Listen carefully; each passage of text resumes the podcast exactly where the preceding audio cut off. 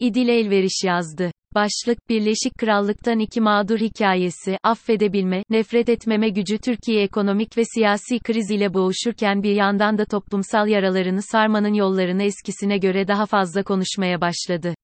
Ekonomik sorunların yakıcılığı karşısında şaşırtıcı olmakla beraber, bu belki de bir anlamda Bekir Ağırdır'ın T24'te yer alan son yazısındaki kutuplaşmanın yarattığı buzların çözülmesiyle yakından ilgili olabilir. Bu yazıda ağırdır, insanların yeni bir hikaye arayışı içinde olduğunu ve bu arayışın adalet ve etkin devlet anlayışını da içerdiğini ifade ediyordu. Belki de bu nedenle helalleşme, barış gibi konular, gündemi sürekli kayan bir ülkede gündemde kalmaya devam ediyor. Dahası, bu konularda yıllardır kalem oynatan birçok akademisyenin, medyada çeşitli şekillerde yer aldıklarını görmek oldukça ümit verici. Açıkçası adalet arayışının sadece hukuk sistemi üzerinden olamayacağını ve adaletin toplumsallaşmasını önemsediğimi daha önce ben de burada kaleme almıştım. Bu bağlamda, barışçı arayışlara ışık tutmak adına Birleşik Krallık'tan iki örnek vermek istiyorum. Bu örneklerin Birleşik Krallık Devleti'nin girişimiyle yapılmış değil tam tersine Birleşik Krallık'ta yaşanmış terör saldırılarının mağduru ve hatta faili olmuş insanlarca başlatılmış olduğuna vurgu yapmayı da önemli buluyorum. Zira Birleşik Krallık'ta özellikle Brexit ile beraber devlet kapasitesi olarak siyasi savrulma örneklerini giderek daha fazla sergiler oldu.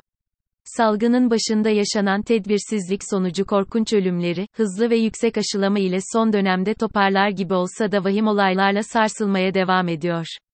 Ülkenin aynı zamanda, bir kriket oyuncusunun ortaya çıkardığı spor camiasındaki kurumsal ayrımcılık, Londra'da bir polisin bir kadına tecavüz edip öldürmesi, Brexit sonucu mal ve hizmet tedariğine dair eksikler ve Manş denizinde ölen mültecilere karşı sergilediği tavra bakıldığında, kamu yönetimini ilgilendiren konular bakımından genel anlamda hayal kırıklığı yaratmaya devam ettiği söylenebilir. Kamusal anlamda böyle dönemlerden geçerken, bahsedeceğim kişisel girişimler daha da önemli hale geliyor. Babasının katilini anlamayı seçen Joe Berry'e öncelikle Joe Berry ve Patrick Mece'den bahsetmek isterim. Joe Berry, 1984 yılında Brighton kentindeki bir otelde toplanmış muhafazakar partililer toplantısının IRA tarafından bombalanması sonucu ölen İngiliz Bakan Anthony Berry'nin kızı. Babasını ve dört başka kişiyi daha öldüren bombayı koyansa Patrick Mece'den başkası değil. Beklenmedik bu iki kişi, nasıl bir araya gelmiş olabilir?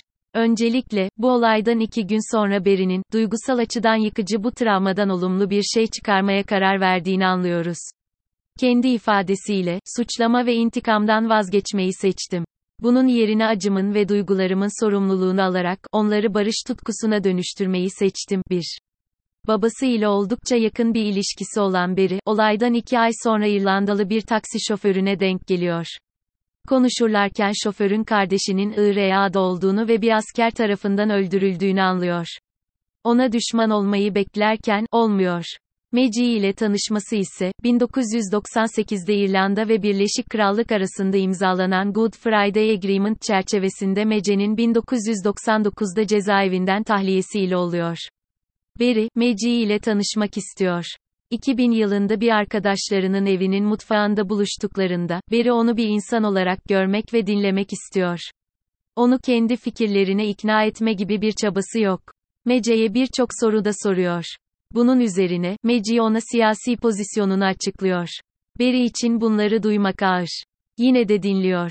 Bu empati karşısında siyasi pozisyonunu kaybeden Meci, bir süre sonra artık kendisinin kim olduğunu bilmediğini, Beri'nin kızgınlığını ve acısını duymak istediğini söylüyor ama daha önemlisi, onun için ne yapabileceğini soruyor.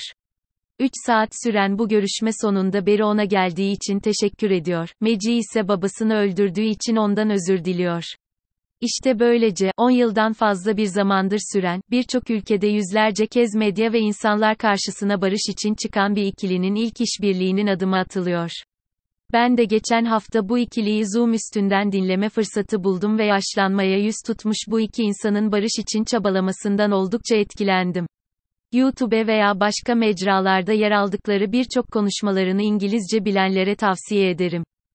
Figen Murray'nin hikayesi de Joe Berry'ninkine benziyor. İkinci hikaye ise İstanbul doğumlu Figen Murray ile ilgili. 2017'de Manchester Arena'daki Ariana Grande konseri çıkışında gerçekleşen intihar bombalamasında ölen 22 kişiden birisi de Murray'ın oğlu Mart Yenehet. Kendisiyle yapılmış olan podcast'te Murray, Joe çok benzer şekilde neredeyse olayın hemen ertesinde nefreti seçmemeye karar verdiğini anlatmış.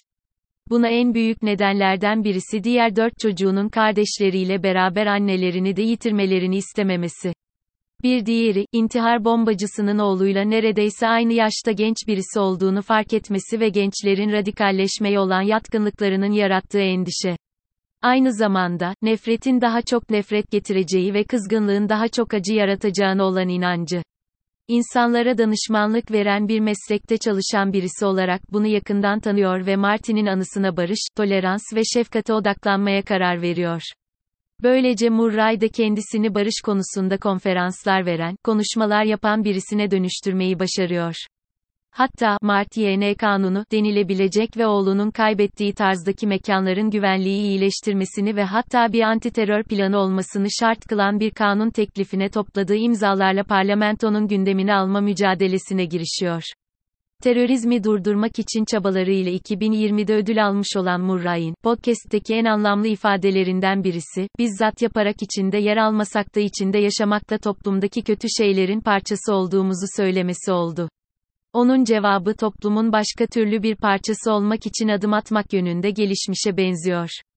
Bu iki örnekteki mağdurları, en derin acılardan birini, neredeyse en baştan öfkeye değil, affa ve nefret etmemeye yöneltmeleri bakımından çok anlamlı buldum.